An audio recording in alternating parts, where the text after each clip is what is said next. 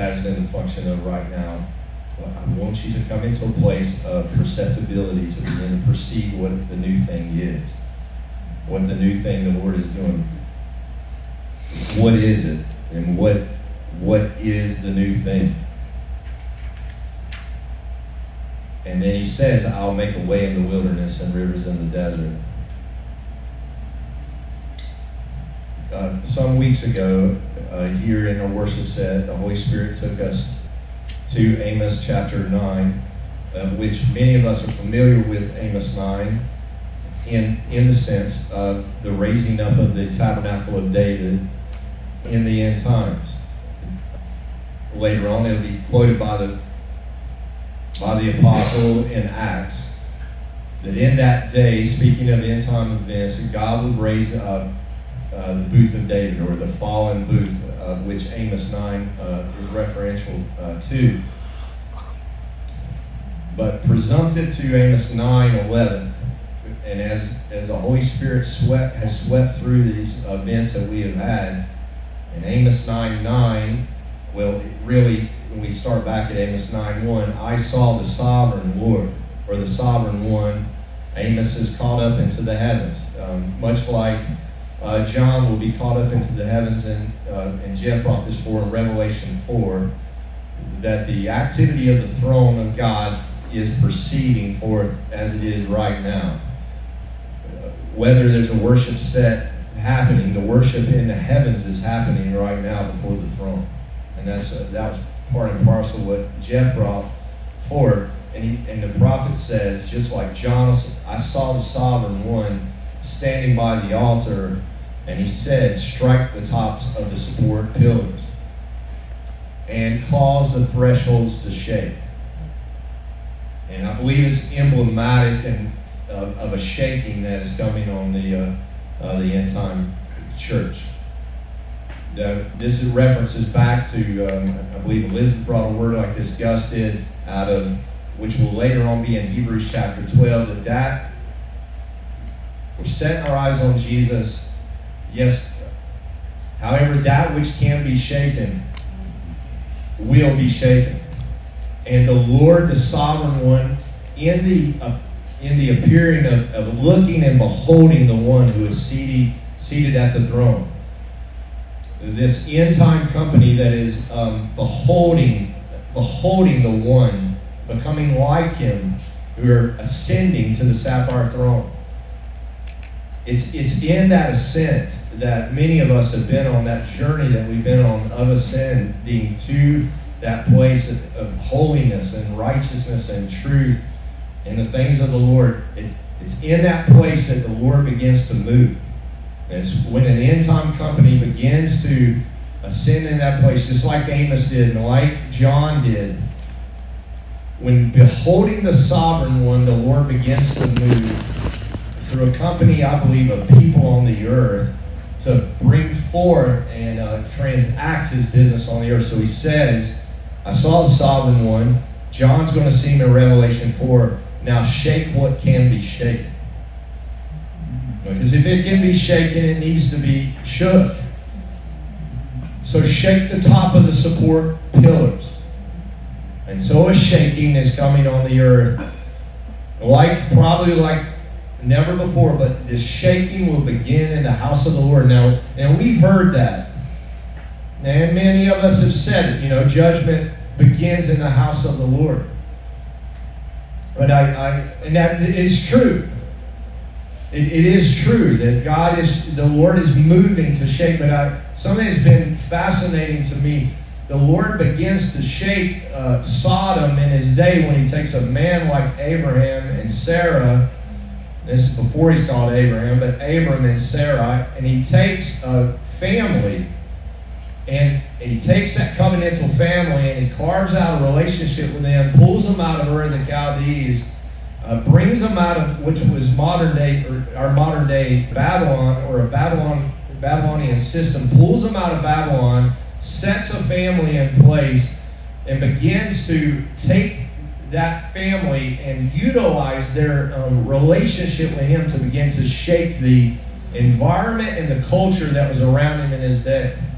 And this is this is the very nature of when the Lord begins to intrude into a people, and uh, He begins to move on a people like He's, and I believe He's moved on this corporately in this house, and I'm sure He's moved on other houses. But I'm not. We're not responsible for what the Lord's doing at other houses. We're responsible for our uh, setting here, and begins to move covenantally within families, in the marriages, and moving into relationships to put covenant in place and restore the family. But it's out of that.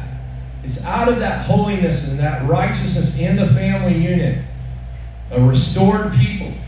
That, that the Lord actually utilizes that as like a place of transaction to transmit his business in the earth to deal with these uh, Babylonian, Sodomic, Egyptian, whatever systems. Is through the family of the Lord. And so when we're given over to the Lord, it's like a permission that the Lord has to exercise his authority through human beings, through human agency in the earth to begin to deal with sin and iniquity.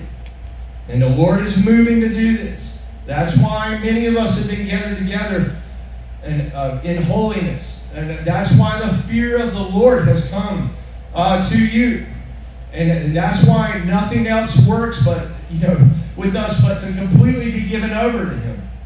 And it is not going to work any other way. And that's why there's been long seasons of, uh, of wilderness and trial to bring us to a place where we are lock, stock, and barrel, the Lord's. And now He's moving.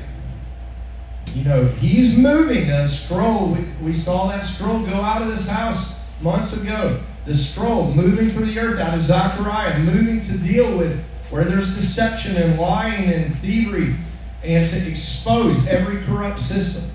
Whether it's in the church or outside the church, the Lord is moving for this. I'm going to shake the support pillars. Anything that is not covenantally, and I, I think, you know, we had a service here where everyone come walked under the shepherd's rod and because uh, this this thing is serious, this is really serious before the before the Lord and what is happening uh, right now for for all of us. I tell you the truth that you want your conscience before the Lord to be clean. You want you want holiness. Now I don't mean like I don't mean legalism. I mean holiness, like you're purified, or your heart is liberated in purity in the Lord then it is the most joyful thing that you'll ever experience. The purity of God's holiness is joy, is filled with joy and rejoicing. It is not morbid self introspection. God Himself living His divine life through you, and this is what He's after. So, okay, so knock down the heads of all the people. And this can this can shake a people, especially when in a situation like this, when leadership uh, gets uh, hit because you know there's there's one head, the man Jesus Christ. There, there's one authority that we are to come under, and that is the Lord Himself. And He is our Lord, and we give a full allegiance and trust in Him. That any leadership that you know that isn't fully, like right now, like completely given over Him is foolishness not to be completely the Lord's, because He is the head of the body of Christ. He is the head of the church. And so He said, knock, knock them down. I'll kill the survivors with a sword. No one's going to be able to run away. No one's going to escape uh, the day of the Lord. No one. And he said, even if someone could dig down into the netherworld, it, you know, and I brought this out, and I'm not going to go over every detail of this. It was really important because the Lord's like, I want to highlight this, but I want to take this somewhere if he's telling me take it. Uh, verse 5 the sovereign Lord who commands the armies, the Lord of Sabaoth, as, as you know in the Hebrew, the one who commands the armies, he will do this. He touches the earth and it dissolves. All who live on it will mourn. The whole earth will rise like the Nile and the, grow calm like the Nile in Egypt.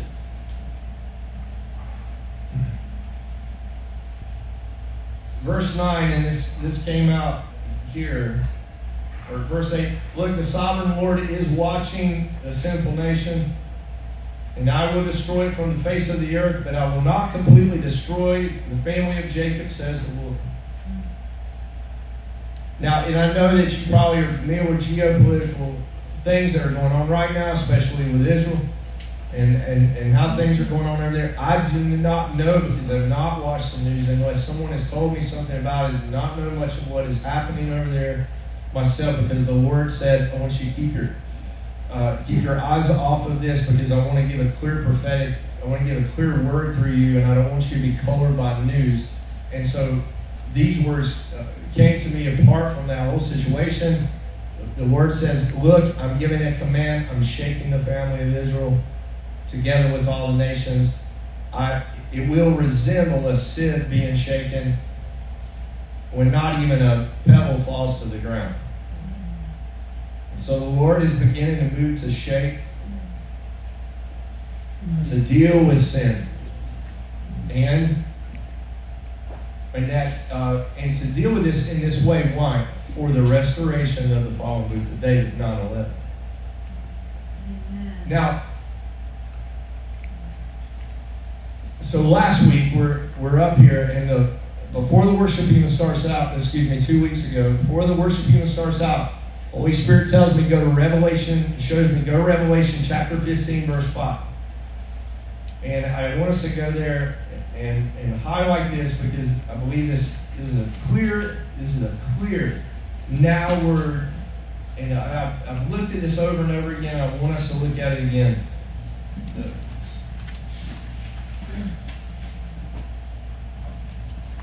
Revelation 15 5 in the middle of the seven angels and seven plagues. In the, in the middle of the church singing the song of Moses, the sermon of God, and the song of the Lamb. In the middle of the song,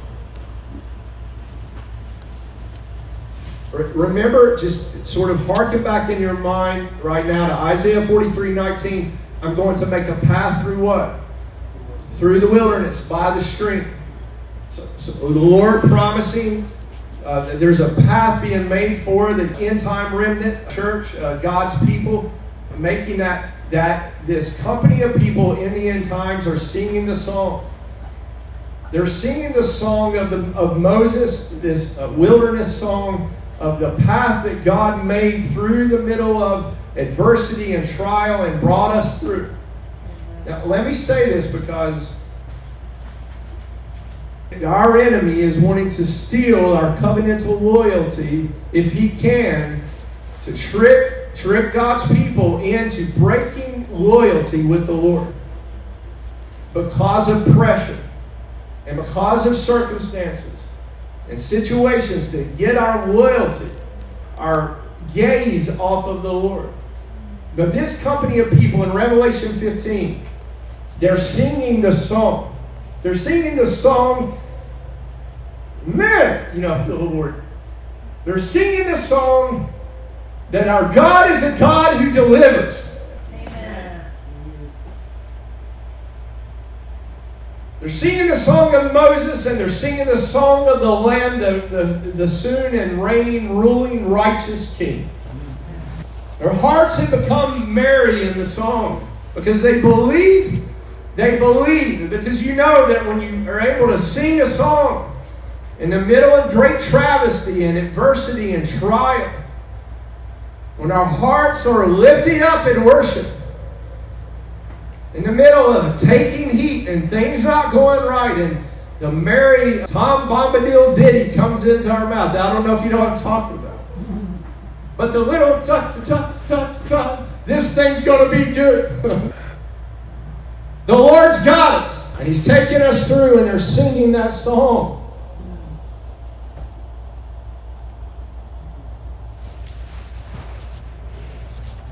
He's the great deliverer. He's the one that'll bring us through uh, trials of our faith and the difficulty of what we're going through. The Lord will make a way when there seems to be no way out of, out of our situation. He's got a path. And then we can trust Him. We, we can march right through the middle of the sea, and He'll make a way. Now, this is a great end time exodus. Uh, X2M, as you know here, the exit to millennium. The great end time exodus is, will be uh, played out again in the song of the Moses and the song of the Lamb, a way right through uh, where hearts are completely covenantally loyal uh, to the Lord, being transformed into. And I'm going to show you this. What is the new thing? Being transformed here. Uh, look at it in the midst of the worship. This is after these things, in the midst of the worship, I looked, and the temple of the tent of testimony was thrown open in heaven. The tent of testimony being, and the, translation is kind of hard to get this in the translation in the Greek, but it's kind of like this the palace, and within the palace, within the palace of the Lord, inside the palace is a tent of covenant. It was thrown open. I'll be really frank. I, I believe, like, I believe a couple weeks ago, the Holy Spirit bore witness, even in this event that we had. I'm throwing open within the palace precinct a tent of testimony, a tent of covenant. Proverbs chapter 9, verse 1. I hewed out for him seven pillars, and on that those seven pillars I laid a palace. Hmm. What is this tent of the testimony within the palace? The tent of covenant. When it's thrown open. This is what I, I believe it became, you know, clear to, to me uh, to, uh, this morning, or just now, excuse me, this afternoon. Let's look at um, Revelation chapter uh, 13, verse, I believe it is, verse 6, I believe I have it highlighted. So the beast opened his mouth to blaspheme against God and to blaspheme both his name and his dwelling place. That is, those who uh, dwell in the heavens.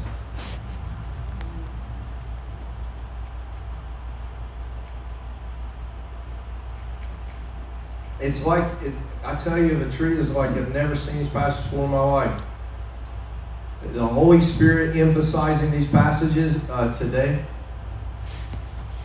That the beast system, this, this antichrist, anti covenant system,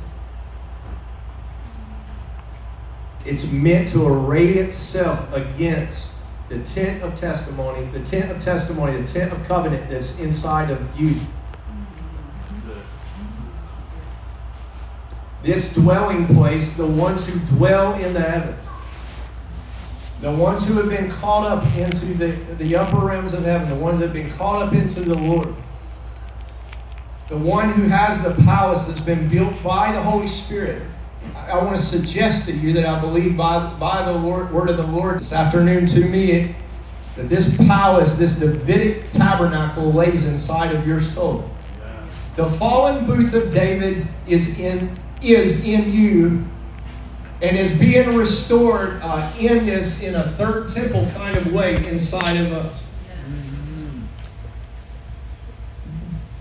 The Lord said this to uh, in front of his disciples, and he, he said this to them and to the Pharisees. He says, "Your forefathers built this temple. Remember this? And it took them how many years? You remember? Forty-six. Is that right?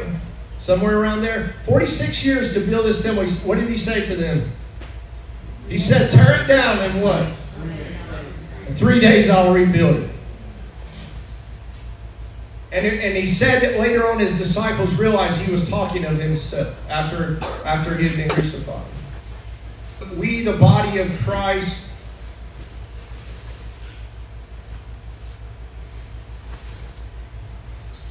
looking to find our existential solutions in outward things when the Lord had already set the inward work right inside of all of us, of Christ in you, the hope of glory.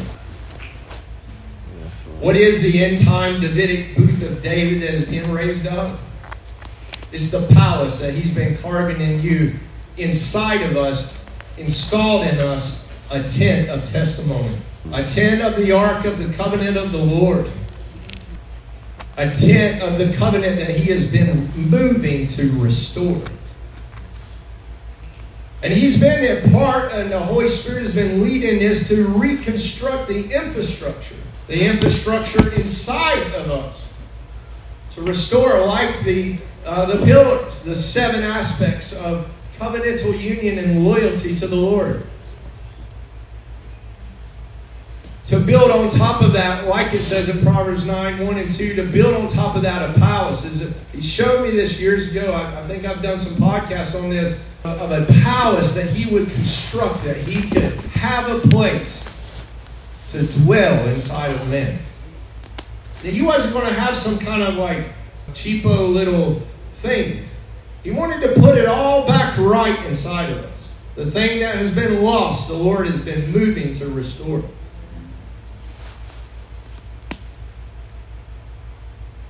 What is the beast opposed to? What is the Antichrist system opposed to? Christ in you. the fullness of the reality of the Godhead bodily. Living his life, running your life with your full submission, with your will completely given over to Him, with Him not imposing His will against us, and uh, not in imposition, and not in manipulation, but a, a bride of people who are completely chaste and made ready for the coming of the Lord.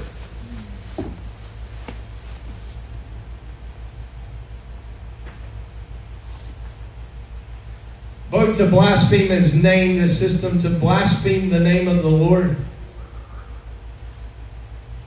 and his dwelling place, and that is what?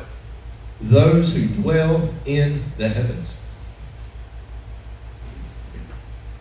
Um, let's go on a little journey further on into Revelation chapter 21, verse uh, 3.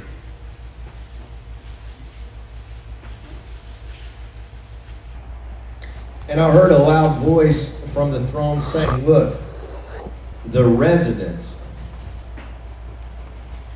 or um, tabernacle, or tent, or, listen, a dwelling place. I heard a loud voice from the throne saying, Look, it takes my mind back immediately to Isaiah 43 19. Do you not perceive it? the language like this uh, behold or look. Take time to perceive. Um, look, exclamation mark. Look because we've got our eyes on so many other things and our attention somewhere else. And I'm not putting this on any of us. I'm not saying that, but I know my own propensity. I'll say that. My propensity to get my eyes onto other things. But he's saying, look, exclamation, Isaiah 43 19. Hey, do you not perceive what I'm doing in this end time? Behold, I'm doing a new thing. What new thing? I'm doing a new thing. I'm moving for something new. Listen to what he says. The residence of God is among human beings. The residence of God is anthropon. I believe um, is among men. The residence of God is in men. The residence of God, God has made his residence inside of humanity. God is tabernacling in men. Yes. This isn't, listen, this isn't Passover.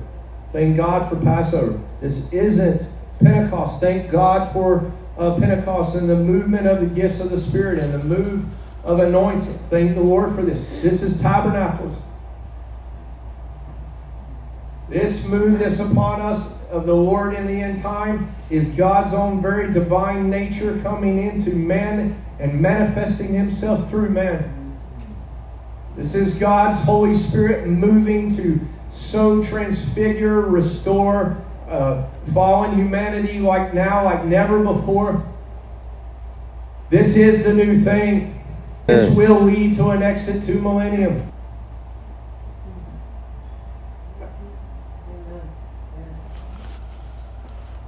I will live among them. And they're my people. I will be, it says that you will be God Himself. Thank you, Lord. God Himself will be with them. Um, if I could read Kelly's verse that she gave earlier. Okay.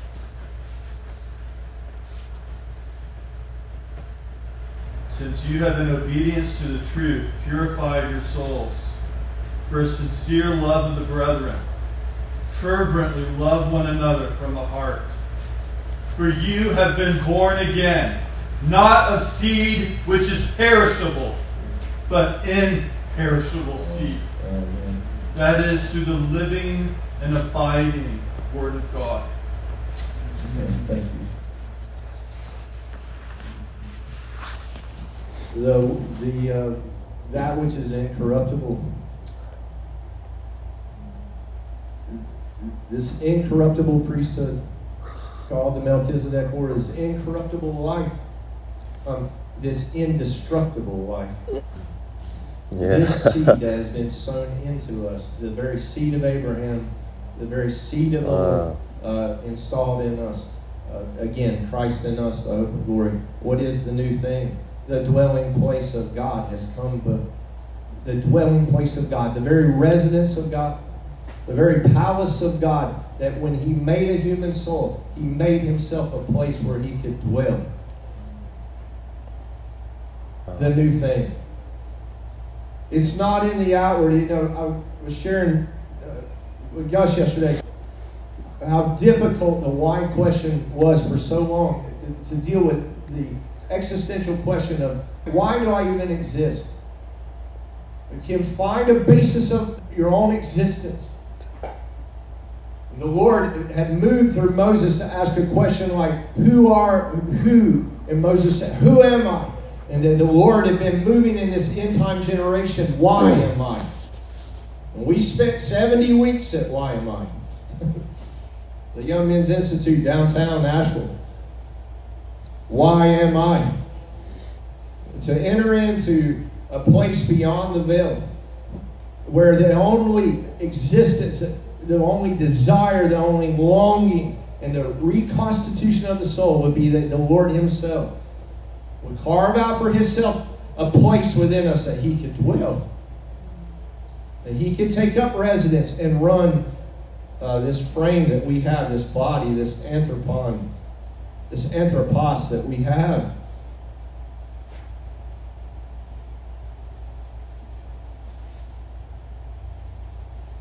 How then do we live?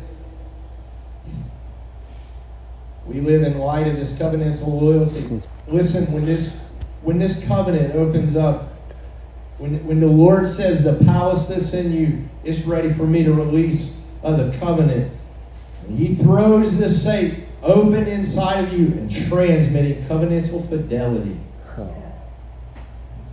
Transmitting the life of God's own life that is faithful witness, as it says in Revelation 1 about Jesus. The faithful uh, martyrion, the faithful martyr, the one who the one who goes to all the way to death for love, the one who would die for love, the one who would give up everything for covenant. Everything for loyalty. Everything. Who's not hedging or trying to work an angle or anything. The one who, the one, this is the very nature of God. Uh, the one who goes to, to the nth degree for love. This beautiful Lord that we have is a beautiful spirit that He's placed inside of us. There would be no more compromise and no more hedging, but just a complete commitment and fidelity to Him. And that nothing would take away our uh, human fidelity uh, to the Lord. And that many of you, uh, God's people, you've been challenged in these areas. Challenged to move away from the covenant. Challenged to see if in the middle of, will you work an angle? Will you cut a corner? Or will you be steadfast in the Lord? Right? Have you not been challenged? Yes, you have.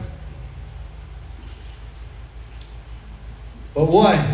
So that the Lord by light would open us up and say, I want to reveal this covenant. Why? Because when he does, the shaking begins. The shaking. You know, in the Great Awakening with Jonathan Edwards, his, his own uncle ran out of the ran out of that great moves of the Spirit and took his own life. Because he said he just refused to repent. His heart had become so hard that when in the midst of the move of God's Spirit, which is moving there to, to actually transact his business and love him and, and change the man, he just hardened himself. And it says that that will happen in this end times, that people will cry the rocks to fall on their heads. And that they will cry, they would rather hold on to their own thing than come into a place of godly repentance and sorrow and mourn over sin when the Lord begins to expose. Now, ladies and gentlemen, the exposure is on us. Because there's a people and the transmissions coming out of the palace. The palace in your soul, the one he's constructed, and it's starting to reverberate out. And it's saying everything's got to be made right because the Lord is moving to make all things new.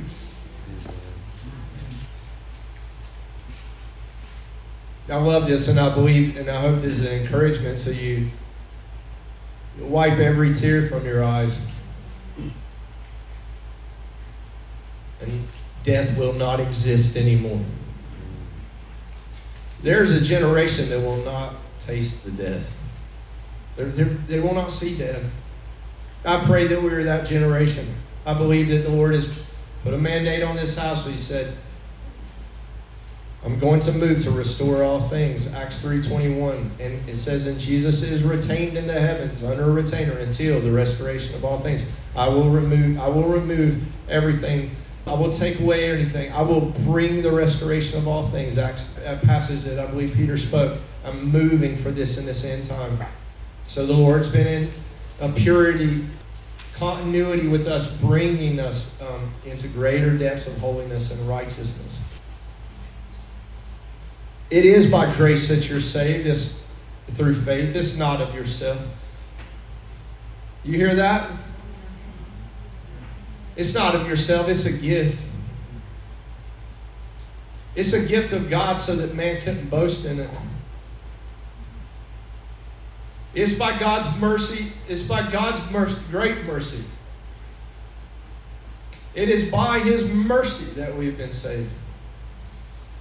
It's by His mercy that we're under the sound of the language of what He is saying to us out of this passages right now. It's by God's own great mercy towards us. And demonstrating His love towards us, even while we were sinners, He died for us. It's by His great mercy that we have any that we have anything. And I say this only because be careful. Be careful not to make judgments on other men when the exposure is upon us. Uh, and I want to give some words of caution on that out of 1 Corinthians chapter 4, because as you watch, as you watch this unfold, and the exposure comes to, uh, the exposure begins to come as the Lord begins to move. Uh, the Holy Spirit spoke this, this to me this week, and I want to give this as encouragement to you.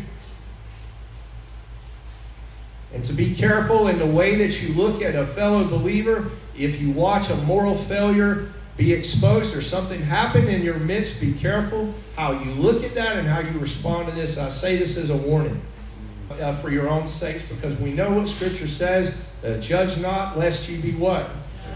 And that we would be so careful. And remember that and remember that you've received mercy okay? But listen to this uh, uh, from the lord.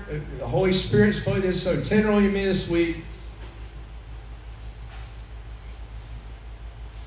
verse uh, 1 corinthians 4 verse i believe it starts here with verse 5 so then so then do not judge anything before the time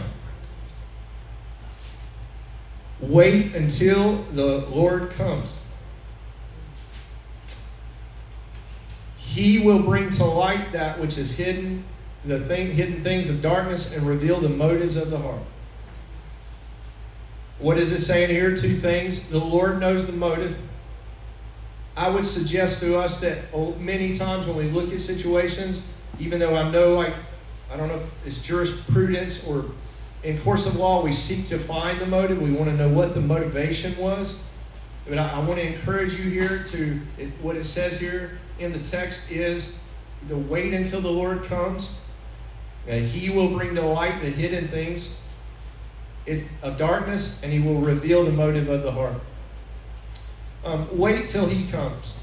Now, you know, someone say, well, does that, what does that mean? Does that mean, in, you know, the second coming? Does that mean that uh, his presence comes? Yes, ultimately, yes, the Lord comes. Uh, I believe it could be the Lord brings and settles a matter, and that there's a uh, consensus that the Lord has come. But let's ultimately uh, see this that we want the, the Lord to conduct his own understanding on it and, and look at it. There is a JSOC coming, the judgment seat of Christ. And the Lord knows the motive of the human heart, and He knows the way, the steering of the human heart better than any man could ever know. He knows. So we wait on the Lord for the hidden things of darkness to reveal the motives of the heart, so that the Lord can bring recognition. The recognition can come from Him.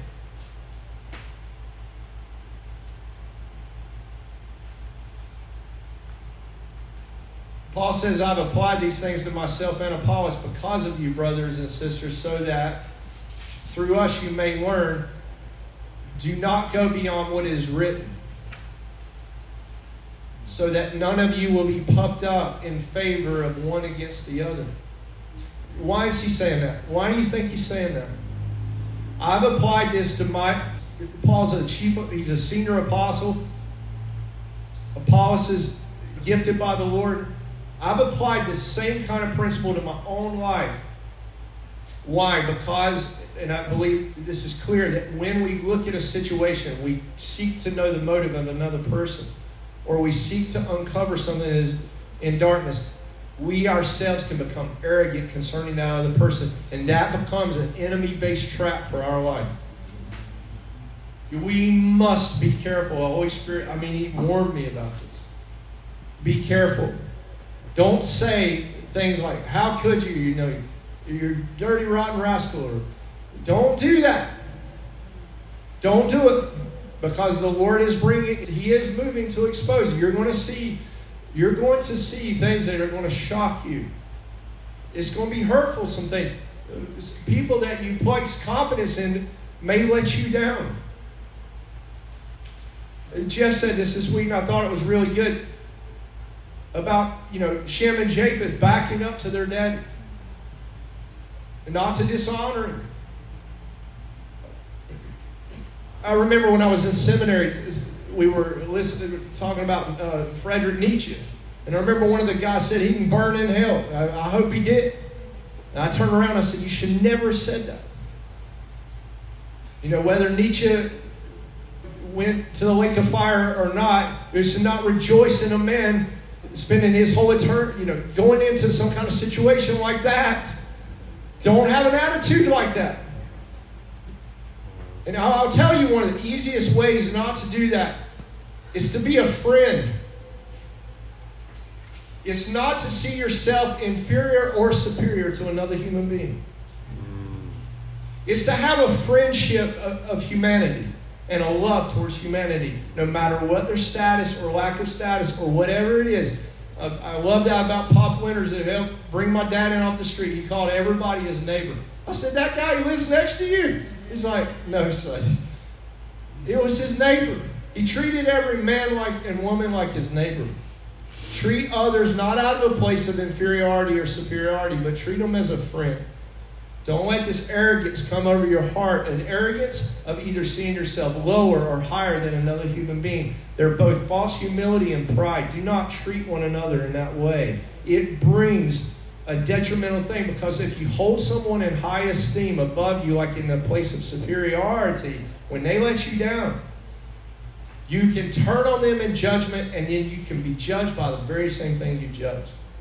Be careful of this. The Holy Spirit's like, you know, tell your people. And then I'm going to take you to this also, Daniel chapter 11. Um, this was word of the Lord here uh, to help in this area as we are beginning to watch the uh, art, the, uh, the, the tent of the testimony, the dwelling place of God open up in front of us or through us. Um, he says um, here, uh, Daniel chapter 11, verse 35 is my main verse, but I want to uh, back up just a little bit.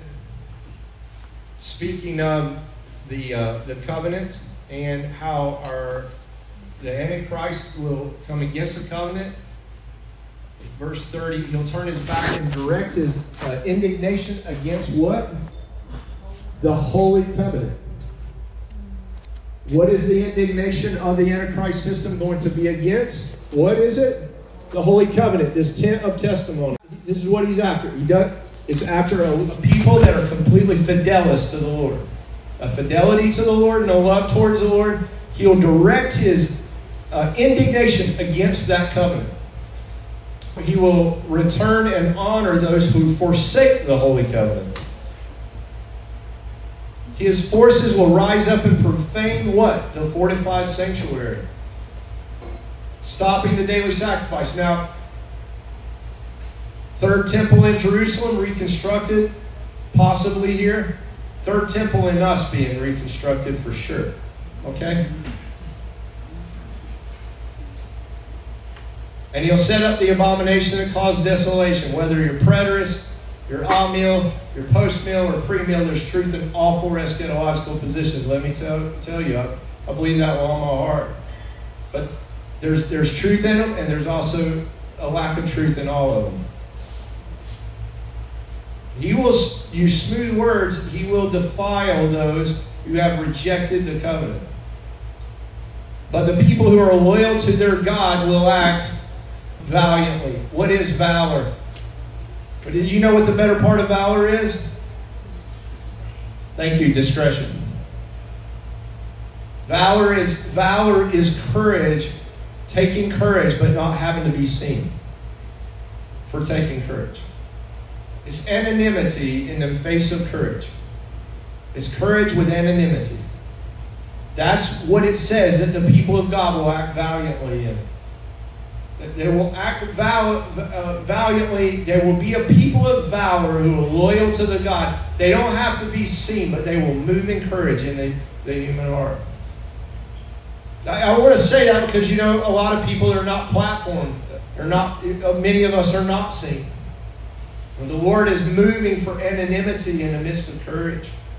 He's moving with that kind of heart where you're making decisions that nobody else sees in a private recesses of your own life and places in your own life where you're making these decisions that are covenantally fidelis in the place when no one's looking, the Lord sees. This is the kind of vow that I believe He's celebrating. The Lord is acknowledging and is watching in your lives. It says, um, He says, These who are wise among the people will teach the masses.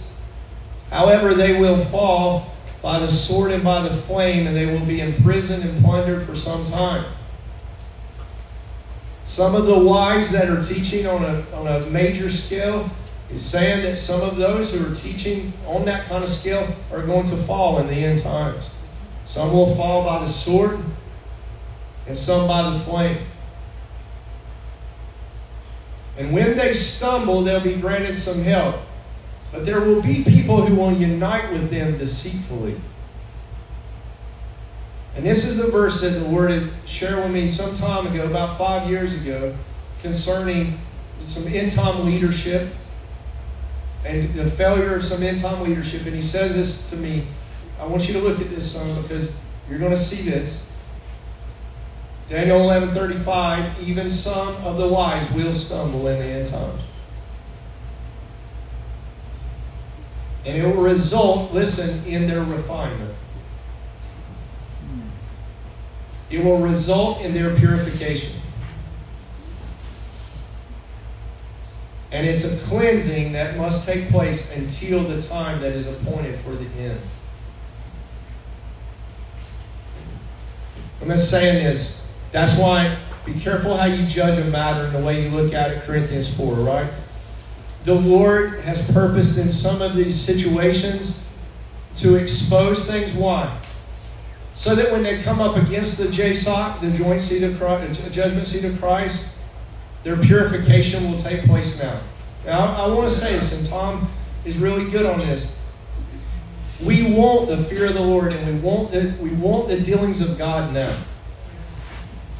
Because we can't know the motive of our own heart right now and know what we would do, put in certain situations, how we would act, uh, put in other situations where other people have failed. If we were put under that kind of pressure, long term situation, we may, all of us may would crack. We can't know how we would be. The Holy Spirit, the Lord does. And the Lord knows the testing and the refining purposes that He is working out in His people. He knows that He knows how things have to be set up to deal with certain aspects of sin. Sometimes, sometimes He has to take someone, bring them in, in a major platform, bring them under that, and, and use them in the Lord. And, and they're, they're completely His. And the only way he's ever going to get the purification out of them is that they had to fail in front of everybody. And it was the only way that he could get them into the love, uh, to transform their own nature. It was the only way to bring them really, ultimately, to himself. You see what I mean about the wisdom of God? There's no way we can know. There's no way that we can understand the ways of God like that. That the Lord would even move out of the love that He has. That He would move like that, even allowing things that He doesn't even permit to bring us all, bring us all to the holiness, to bring us all to the end of ourselves, to bring us fully into the full capacity of what He has. Now, I believe the greatest guy that ever went through that without sin was the Lord Himself. The judged on a tree, mock criminal, looks like he's a nobody, ousted by everybody, eh, almost betrayed by completely anybody. He looks like a fraud to the highest level in the midst of everything. And we know he's without sin, but he took sin for us. Demonstrated in the, in the face of all of that. And I'm, I'm not saying that about any other human being because it isn't the case. There's only one man, the man Jesus Christ without sin, and we know that. And if we don't, it's in the Word. And yet, you know, uh, that guy looks like a loser par excellence. And that's the one who's seated at the right hand of God, the Father, right now, ever living to intercede for us. And so, this is why these micro level judgments and concepts and stuff, they, while there may be some element of truth in them, they can also freeze you into an understanding that's so lower place that they don't exhibit the kind of wisdom that comes from God our Father. Because the Lord knows every one of us.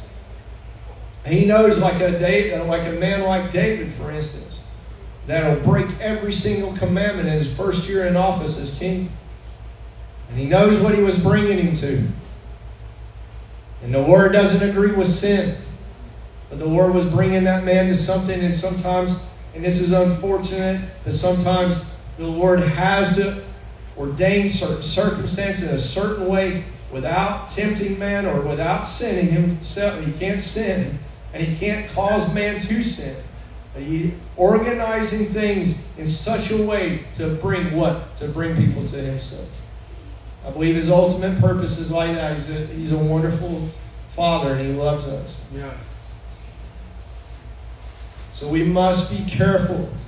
And so if the wise that we have upheld, if they do stumble, remember Daniel chapter 11, verse 35. The Lord is seeking for greater refinement, purification, and cleansing, and pray for them. Because the Lord is um, the Lord is bringing the exposure now, like, and it's going to increase in this end time like never before.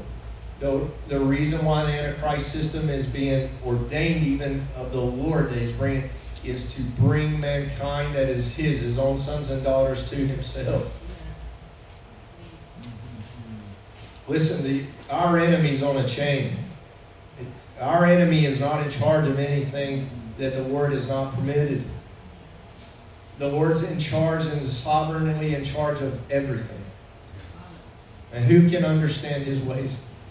And, and who can who can fathom what he has come up with in his end time purpose and plan?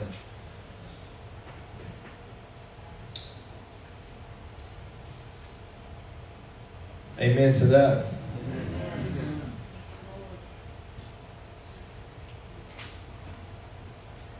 All right. I'm going to transition into the seminar now.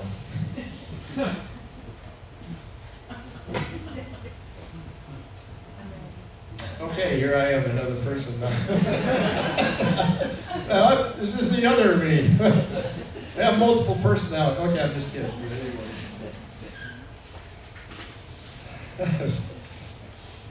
uh, Monday morning, I, w- I was woke up by the Holy Spirit, like I don't know, five five thirty. He says, "I want you to uh, uh, give your people a seminar and a practicum."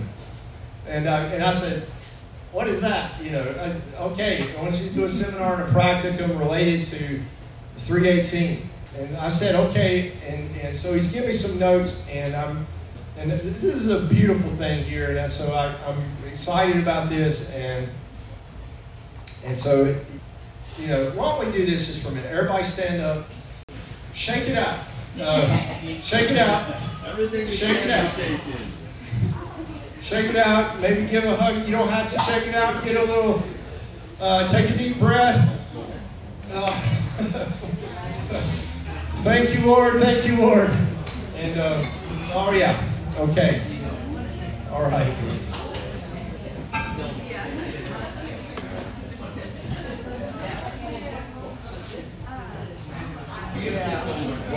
Okay, what we're going to do, I'm going to give you three more minutes. If you need to go to the restroom, you don't want to, I'm going to give you three minutes. We're going to start back at 310.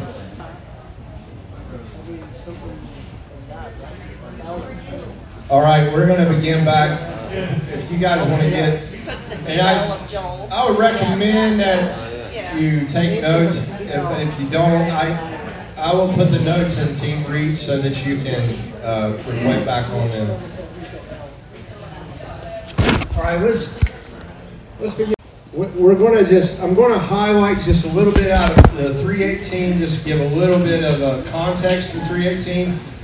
Um, if you haven't had a chance, you can go back and watch some of our videos where this kind of breaks out in our events.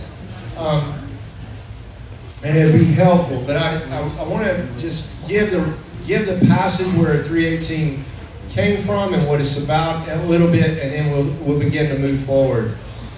Genesis um, Genesis chapter number 14, and you can read if if you take this in your notes to read you read Genesis 14, 11 through uh, 24. Context is Abram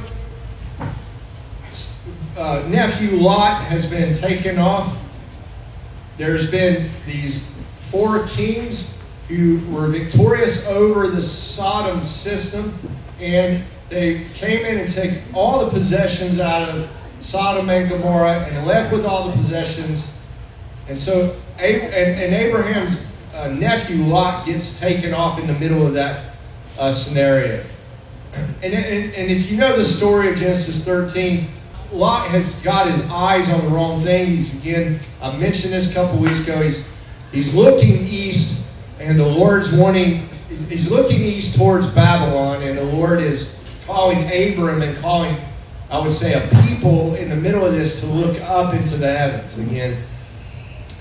Not east, because and I, I said this a couple weeks ago, and I just need to say it again. East is always the place of exile.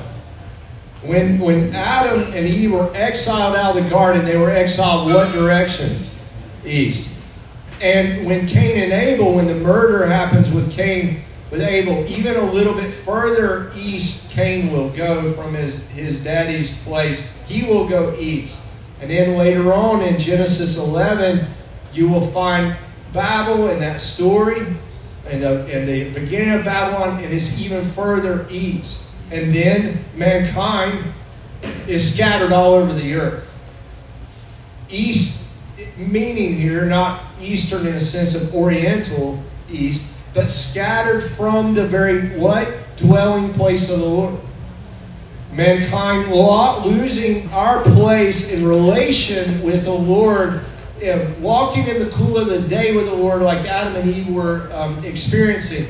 This journey of restoration that is coming out in the prophetic part of our worship this morning in our corporate event is the Lord restoring us headed west, headed back out of Babylon, out of Babel, out of the scattering, through Pentecost, meaning a multi language people being brought back together by the path of Passover, by the path of cross. What? Back to a tabernacling reality of the dwelling place of the Lord among men, God Himself in man, um, and uh, back to back to um, this proverbial garden, Eden land, as Asheville was originally called, but a place of Eden, a sanctuary of the Lord. And so mankind again head out east. So Lot in this storyline has also got his eyes looking east towards Sodom. He's got his eyes in the wrong direction. In Genesis 13, Abram's going to look up to the heavens. The Lord's want to take us and him, Abram, and the Abrahamic family that we are, and take us omnidirectional. Born out, born out of the heavens in every direction, every cardinal direction, in relationship with the Father. And so um, that's why that you may feel at times a little bit, um, I don't know what's going on. You know, which way am I going? Is this way or that way, or am I back that way? And, you know, it's like, oh, and, and, and the Lord says this, remember? He says to Nicodemus in John chapter 3, he says, You don't know the way the Spirit's going. It's like he's like the wind, right?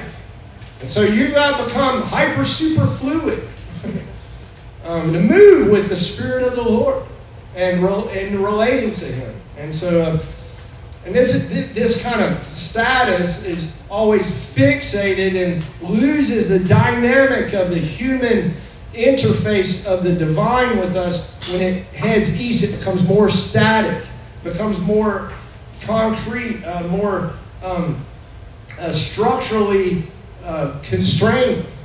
And the Lord never made our human dynamic like that. He, he made us to be free and, um, and experience love and move and, and not be just fixated on perceptions and concepts that just kind of hold us down. Lot's in that vein.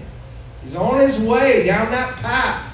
And he gets caught in the middle of this war. And then in the middle of the war, Abram begins to mobilize. I mean, hey, look, you've taken my nephew, uh, took my family member, and um, I'm going to deal with this. And so he mobilizes uh, 318 trained men that he has in his own house that, he, that had been born in his own household to pursue the invaders. I like this as far as Dan. Dan meaning the, the place of judgment. We're going to go and we're going to invade as far as Dan. Dan means God is judge. And and so these, these are raised up, and so he divides their forces. And you got to understand, this is no small thing. It's four kings. I mean, it, it, this is like whole kingdoms. I love Abraham. Abraham. He's, he's got some, I don't know what the proper word is right now. Moxie. Guts. Grit. He's a dude. I don't know how else to talk about it. He's a man's man, you know. He might be a ladies' man. Well, he's one ladies' man, know, Sarah. Anyways, he's a cool guy. I mean, anybody that's like, you know, hey, you know, you took my nephew there. I don't like that. And four kings and their whole kingdom is like, I got 318 guys I trained up. We're just going to take all four of your kingdoms down. Oh. Yeah, it's like the Alamo or something with success. I mean, it's it, you know, it's this nature and this. Is it? What is it? Hoops pa? How do you say that? Yeah. I feel that. I think the word likes that. This is that valor, you know. This is that. It's, it's, it's that. It's that. Yeah, bulldog tenacity, as Dad says. Hillbilly tenacity. This is the mountain men of the 80th Regiment, like Frank said in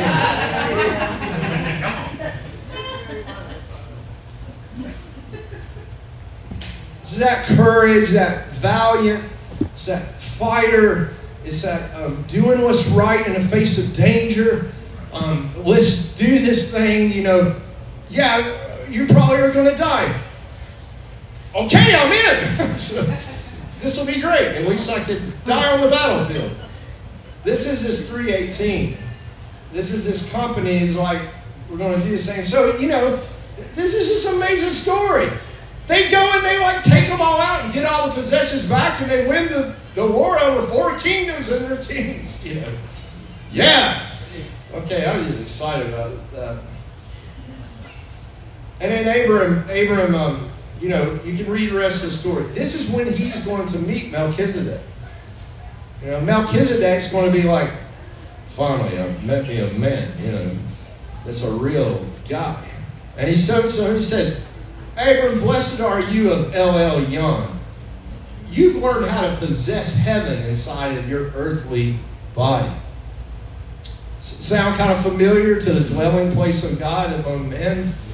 You've learned, you've learned how uh, you've learned how to take the divine nature of the Lord and, and uh, internalize a relationship with Him that's give you this uh, strength and courage to trust Him.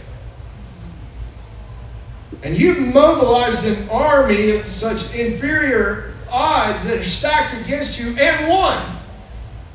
And you know what? Here's you some bread and wine. Because this is going to celebrate the nature of the king, the soon coming king, our Lord. This is his nature.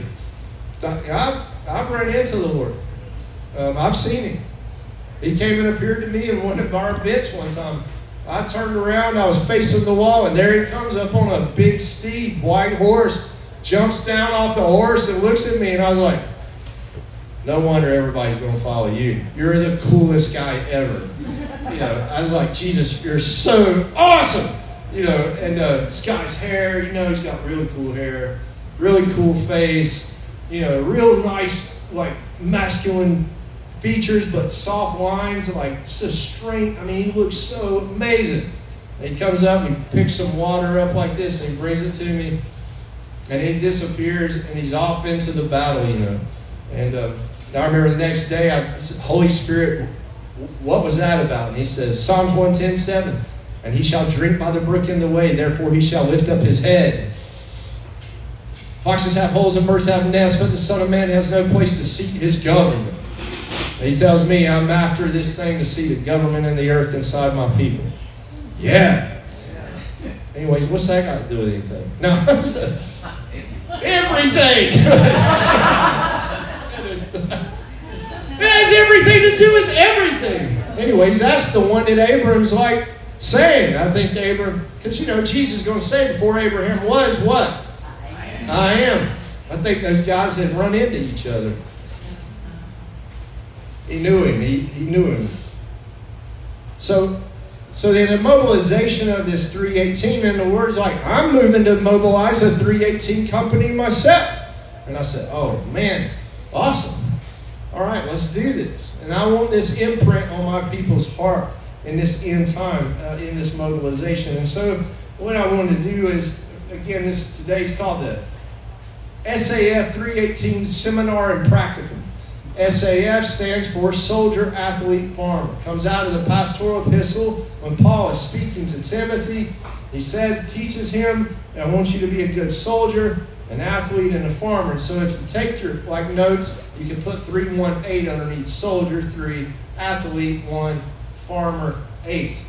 And this is uh, like an understanding that the Holy Spirit brought to me to deliver to you and for an end time move. Maybe like a Joel 2, like real army, you know, this raised up by the Lord.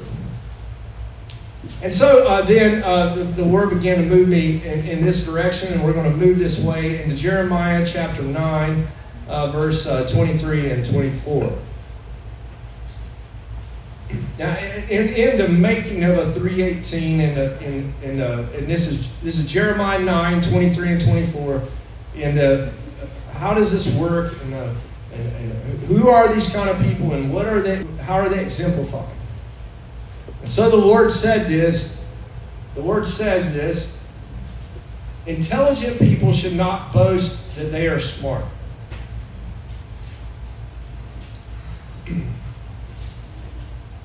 And I want you to kind of append this to uh, prophetic or even in soldiering, should not, not boast in our intellect. And I didn't say this. If you're taking notes and you put 318 and then you put SAF, then you can also put prophet, priest, judge, king. Okay? Because these are the offices of Christ this is the way that you were actually made by the Lord. We were made this way by Him to have uh, the prophetic and the priest judge work in us and, and the kingship, or let's say queenship for you ladies. Prophet, priest, judge, king, or soldier, athlete, farmer, or a 318. Robin, are you okay? Yeah. Okay, good.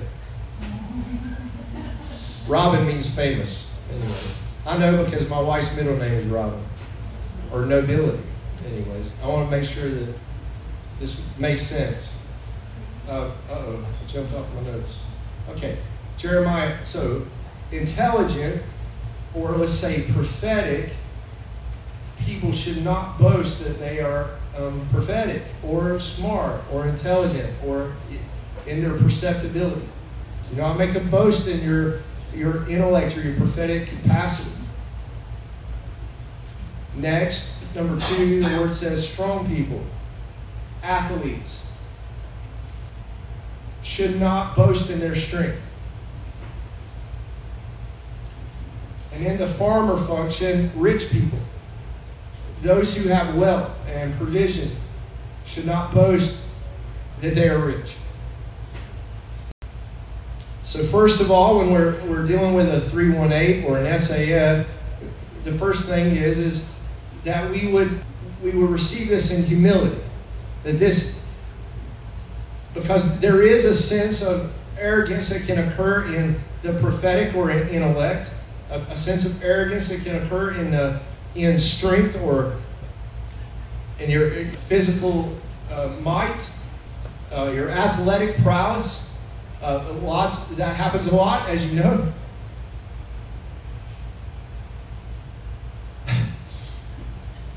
yesterday I got the opportunity to be rostered onto the rugby team for the Asheville uh, rugby team. I'm brand new to rugby. I don't know that much about it, and I played, uh, practiced with him seven times, and I got on the roster. Yeah. I got on the bench of the roster. I moved from water boy to benched the last guy they would pick. and, uh, and Gus and I went down to Cape Fear yesterday um, together. It's a five hour drive. And get out there, and I got stretched out and everything. And then we go and we're throwing the ball. And I go to move the ball. This is just in the warm up. And I, um, I tear my left hamstring. And I'm like, I can push through it. I'm a man. I have strength. I can do this thing. And I go to like run, and uh, nope. It's not doing it. I don't even get to play the game. Uh, but at least I, I, I got in the warm up. so, you know, there's progress. Uh, last night, and I, I'm saying this because I'm sitting on the edge of the field, I'm pretty forlorn, I'm really aggravated, to be honest. I can't stand to watch other men on the field of battle battle it out. And I can't go out there and put something in and show them that I got a little something left, even though I'm like second oldest on the team and you shouldn't be doing this, Carol. but there's still something there, I'm telling you, you know.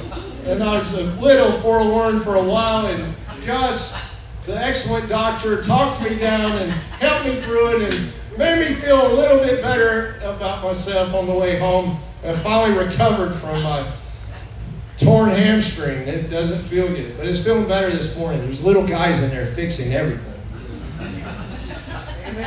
And I get home last night, and it's hilarious. I look down at the Bible. I mean, open up the Bible app, and it says, He is not enamored with the strength of the horse, nor is he impressed by the warrior's strong legs.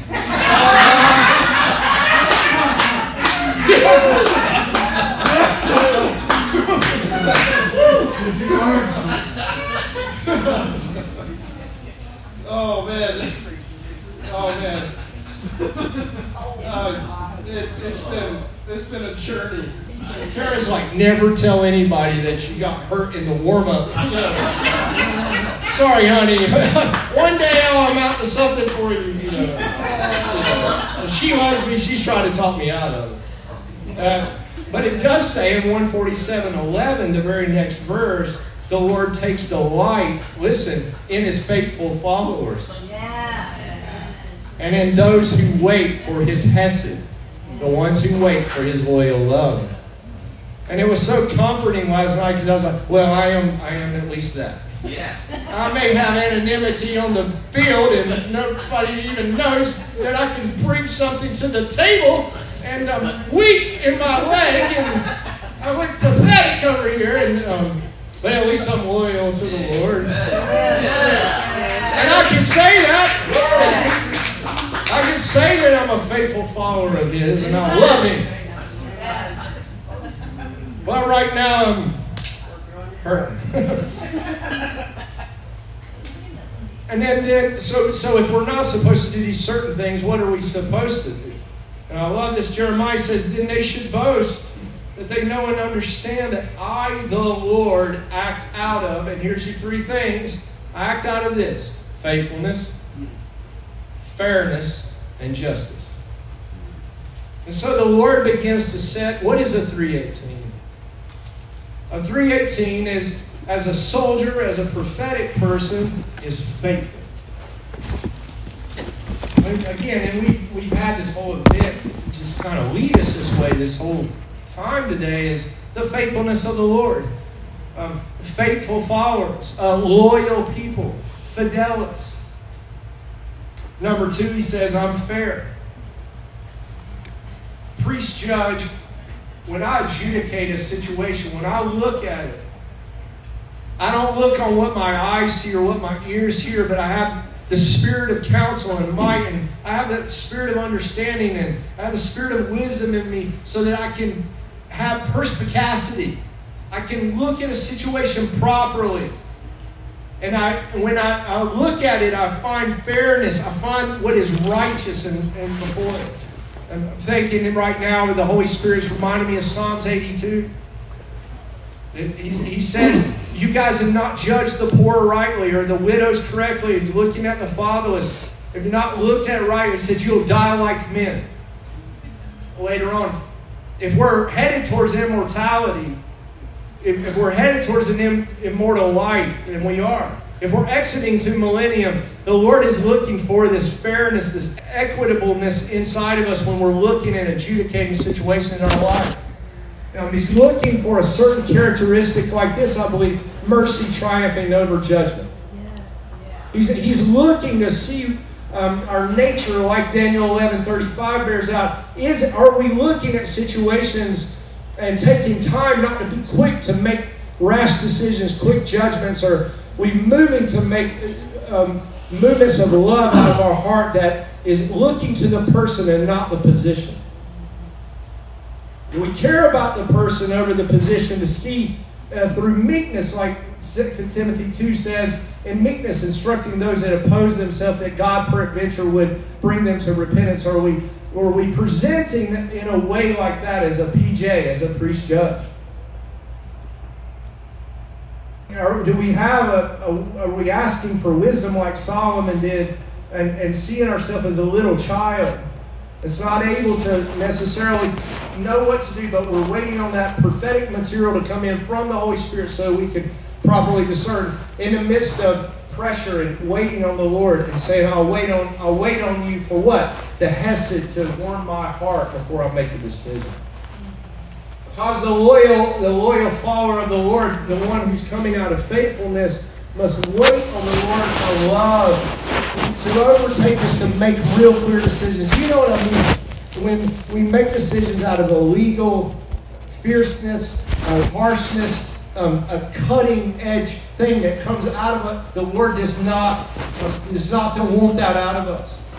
There's this um, there's this love that is, and I'm to get into this today, that is born in truth, that is that is Hesed is leading the human heart. And I don't mean some kind of southern thing. Bless their heart. That's not what I'm talking about. That's cursing. bless their heart. That's a curse word. That's if somebody says that to you in the South, you just got cussed out. Just tell them. You know. And if you said that, you know, like, oh no, I said that. To, you know. Anyways, maybe watch your motives on that, or I'll pray for you. That's even.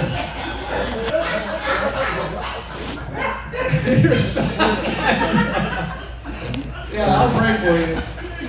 I've heard that one before, and it's like sort of patronizing. Know, I'll pray for you. But you need it.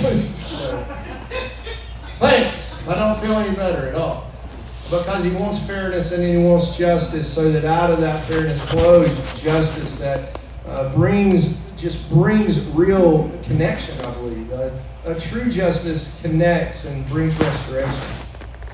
This is what I want you to learn of me, says the Lord. The Lord's saying, learn these character qualities and don't set such an emphasis on your intellect, your strength, and your will. Learn the character of my very nature. And so then the Holy Spirit took me to Ephesians chapter 4, and that's where we're going to go next. And so that, you know, you're getting some Pentateuch material the first five books of the Bible. You're getting some prophetic material, Jeremiah, and now you're going to get some epistle material. Ephesians chapter 4, verse 11 through 16. And I gave some to be apostles, some prophets, some evangelists, some pastors, some teachers. Um, for these for these points, I want you to be equipped for the work of the ministry, to build up the body of Christ until we all attain to the unity of the faith and the knowledge of the, of the uh, Son of God. Fivefold ministry is a gift to the body of Christ, not, not as someone to set, if you become like me, you'll be someone. This is a real danger that the, fivefold ministry has become um, idolized itself and made an idolatry out of fivefold ministry. Well, I'm an apostle, I'm a prophet, I'm a teacher, whatever. It's all to lead us to what? To the one. Anything that is saying, hey, look at me because I'm your ideal person and it's being projected out, I'm going to tell you, be cautious of that material that's coming. Even though there's some great anointings and ministry gifts that are in operation, be careful when you hear a lot of self referential language. Is like, if you're like me, you'll be someone if you finally get da da da like me. Danger. Danger. Warning. Warning. Warning. Why? Because the purpose of fivefold ministry is to bring us to maturity. To what? To the measure of whose stature? Christ. The full stature of the full Christology of the Lord installed inside of you. And anything that is not preaching that and teaching that, get your antenna up and watch out for that because that message is dangerous. It is the message of the Lord is to lead you to the Lord. Um, and so, uh, and so, I say that as like a little caveat in there. So why? So you'll no longer be in this. James 1 says a double-minded man is unstable in all his ways. The Lord doesn't want double-mindedness in the church, in his family. He wants like a, you know, and we're, you'll see this. Uh, he doesn't want us carried off with every wind of teaching and trickery, uh, and people carrying out crafts and deceitful schemes. Some of the greatest breakdowns in the church today have been uh, scheming and doing things, and I mean, get people into stuff they shouldn't be into, and next thing you know, people's lives are falling apart, and it's a mess. But here we go, but practicing the truth in love. Practicing the, but practicing the truth in love, highlight it because we're going to look at this today. We if, if let's say if, if then we will grow up uh, into Christ.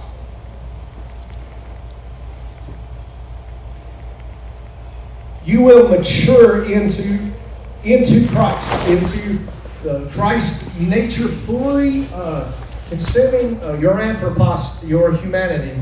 How, how do we partake of the divine nature? Here it is by practicing the truth in love. And it says we will grow up into Christ who is the head. From him, the whole body grows, fitted together through every supporting ligament. As each one does his part, the body will grow in love. Now, so the Holy Spirit like takes me into this, but practicing the truth in love, and this this becomes like like super important. This participle has been like heavily from the verb is heavily debated. In, in classical times, it meant to speak the truth or to be true or to prove true. Um, and there, there's various cases of this in the Septuagint in the Greek where the word is used. Septuagint being the Old Testament written in Greek, if you, if you don't know that. Anytime you see LXX, it's the Septuagint, which is the Old Testament written in Greek. And so it's translated differently from different uh, Hebrew words it's an ethical term used of proving or being proved to be true. Listen, it is not the idea of speaking the truth. In other words, in other words, um, this concept that's in Ephesians is being truthful. It's, it's, it's not just the language of words another way to say this, it's, it's to be proven to be true. When he's saying, when, when he's saying this idea of practicing the truth in love, and the, the Holy, you, you know, you've heard this says, you know, walk, walk, walk the walk, not the what? Talk. And we know that people can be charlatans and say all kinds of things or whatever. And then their life doesn't measure up to it. How do you and I grow in Christ who is the head? Here it is. The apostle's saying it. Paul is saying this is how that a believer's conduct should be transparent. That the revealing their state of affairs as opposed to listen, hiding or suppressing the truth through cunning and deceit. You want to grow and mature into the head, which is Christ. It is practicing the truth in love. Um, Holy Spirit said something to me. I'm not just looking for um, prophetic flourish out of my people and that you can say some nice things. I want things born in deed and in truth. I want your actions to speak louder than your, your words. I want, I want this because this is the way you're going to mature in Christ the head. You're not going to mature in Christ the head because you, you have great rhetorical flourish, or you have uh, great uh, physical prowess, or that you have uh, wealth of some type or, or not any, or whatever. This is proven in your life every day by this again, going back to Jeremiah 9, by faithfulness, fairness, and justice. The Lord is setting it here in Ephesians uh, really clear. I want love and truth to be proven through the way that you are living your life every day. I'm looking for this in uh, your human relationships, the way you're relating to other people. Holy Spirit's watching, the Father's watching. And He's longing to give us more of the treasury of Christ. He's wanting to install that treasury into us, giving us and outfitting us with His very own likeness and nature and that we're being put into circumstances, situations in our life right now that are testing and trying our faith to see.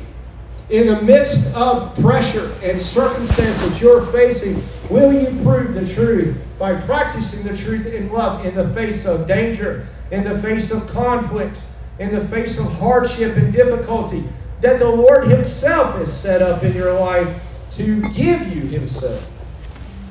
He'll set up a circumstance.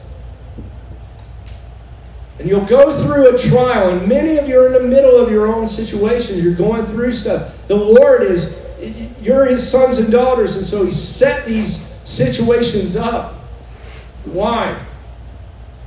Because He's wanting to prove His truth and love through you so that He can give you more of Himself. I, I believe that's how He installs His divine nature in us. Again, because of the trust in Him, in the middle of that trust, receiving God's grace into yourself, effectively, um, affectionately receiving uh, from Him in the middle of your adversity. The, the, the Lord's not anti adverse. Um, the Lord's not like just trying to give His people comfort and pleasure. He's setting up situations to challenge you. He is. He's putting and allowing obstacles in the way of your life so for you to become an overcomer. He tells Israel, go take the promised land. I gave you manna in the wilderness, now go take it. It's not like easy peasyism with the Lord. and, and he's, he's ordained um, he's ordained things in your life on purpose. Why?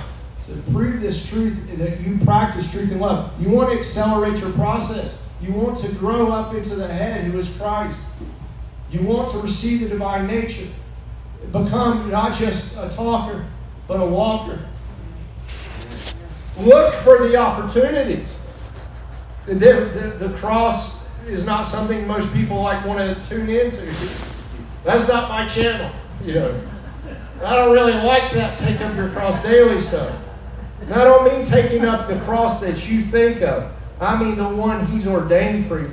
The one that the one that is just like I want to pull away from that, but you know that you're being drawn into it. You're drawn into a conflict.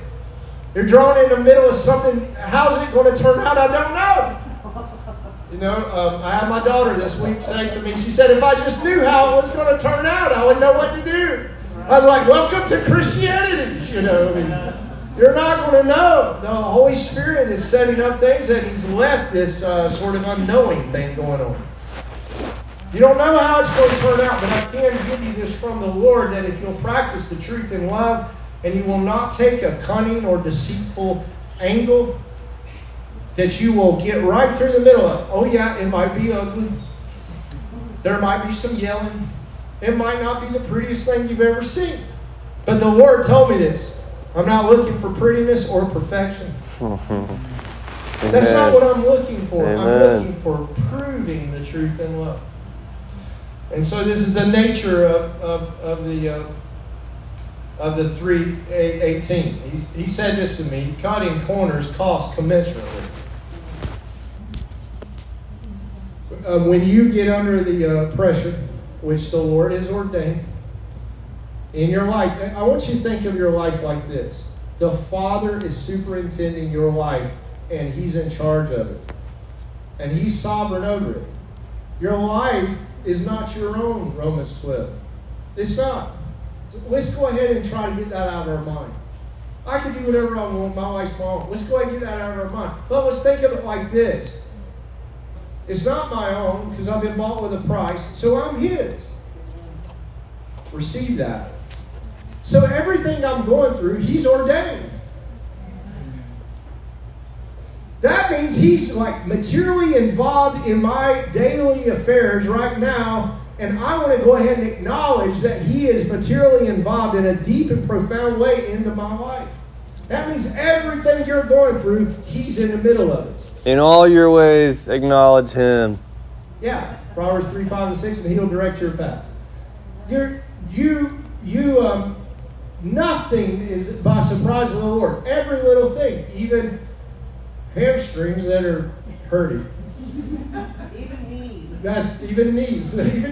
And that's what Gus told me yesterday. He said, "You know, the Lord probably allowed that keep you from getting hurt on the field." I don't, I don't know. Who knows? I don't judge anything before the time.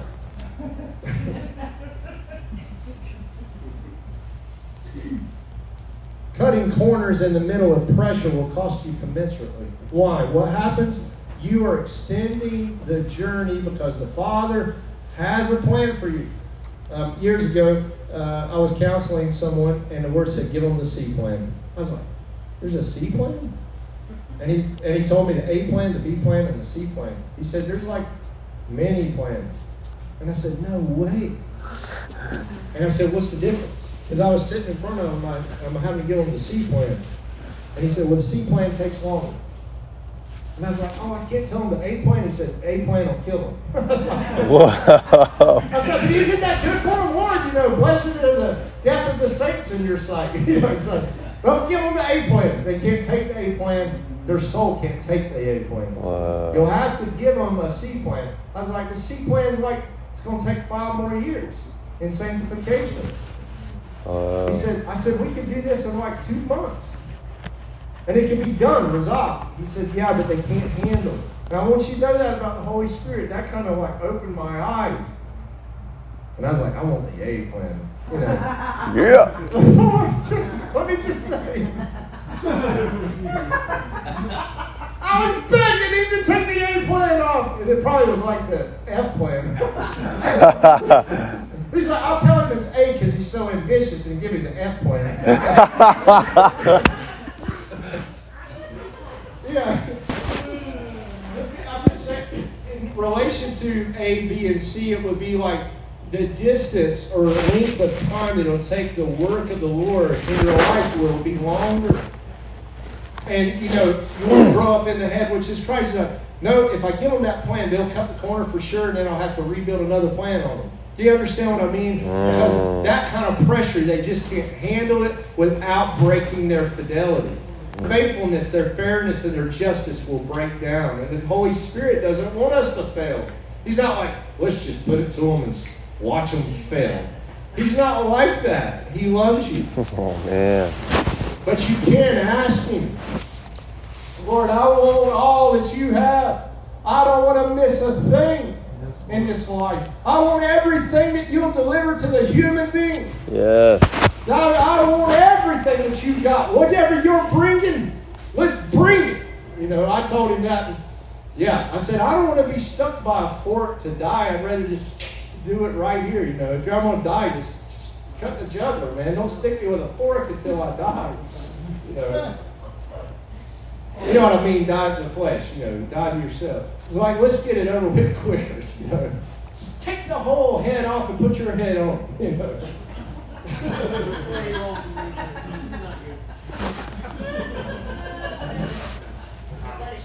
Let's not play around with this thing, right? That the Word has. Well, what is it? It's what's cost us. What takes time is the apostle when we practice the truth in love. When truth born out of love is the way that we're navigating our life, we're taking time to be considerate about how the Holy Spirit is speaking to us. And when we're put under pressure, which we will be, and things are arrayed against us, and we don't deviate from that faithful, fair, and just nature, we hold the line, and we're holding fast to our confession of faith. The word of the Lord has come to us, and we know it's the word of the Lord. And I'm not moving off of what the Lord says to me. I'm not changing my position for no one, no circumstance. The whole thing could fall apart. It could look exactly opposite of everything it usually does. Exactly opposite to everything the Lord's ever said to you. Mm, mm, mm, no, the Lord said, mm, you're arrogant. Well, maybe so. But I'm not changing my position. Well, you're weak in your knee. Well, maybe so, but I'm not changing my position. All this stuff's coming against the human. So trying to get you to compromise, change your way. The Holy Spirit's like, tender, small voice. Will you, will you stand with me in the midst of this thing that you're going through? And let me bring you to the other side because I want to bring you to something that is greater than you've ever walked in before. Yes, Lord. I want to tell you this about our Father. He is not there to like give you the beat down and make your life. He is longing. He's cheering you on, saying, "I just, I believe that Jesus is interceding, like it says in Hebrews, at the right hand of the Father, interceding for us." That, oh man, I pray, Father, that when they're going through this circumstance, which is really difficult, that they're not going to give in to that one little side road or that side road. Um, they're going to stay with me. Let's all stand together. That the seed of the Word of God in your soul. Who you are. They would know that you yourself are present with them in the midst of their need. Holy Spirit, I pray that they would be a people that would make just decisions. And when they make a decision, Lord, it would be righteous and it would come and flow from you. And oh, Lord, that they would not make decision on what their eyes see or what their ears hear, but the sevenfold Spirit of God would fall all over us, all over this house. And that we would have the fear of the Lord. That we would have the wisdom of, the, of you, Lord. That we would have the knowledge of who you are. I pray for the counsel and might, Lord, and the courage, Lord, that we need to do and follow you. Lord, we receive from you, from your hands, from your great grace, Holy Spirit, we receive from you even now. You're the great giver of all gifts and the great giver of all life. And you are the Holy One. We, God, give our confidence over to you. Now, I'm telling you, uh, ladies and gentlemen, there, there are solution sets that are set from the Father that are delivering into your understanding even now. Right now, into your mind, into your hearts on ways to act and to behave uh, in, in, in, in, in the seasons of your life and to know what, what it is that the Holy Spirit would have you to conduct your affairs in. I pray that He would help you to discern what it is is His will, the will, the perfect will that He has for your for your life. And, and um, as we're in this attitude of prayer, you can come forward or have communion together. Again, we'll take this together as a family and just move out and begin a community. Just stay in a place of receiving from the Lord right now uh, as you begin to move forward. Receiving from Him wisdom, truth, and love in the presence of the Lord. Let's come forward and we take communion together.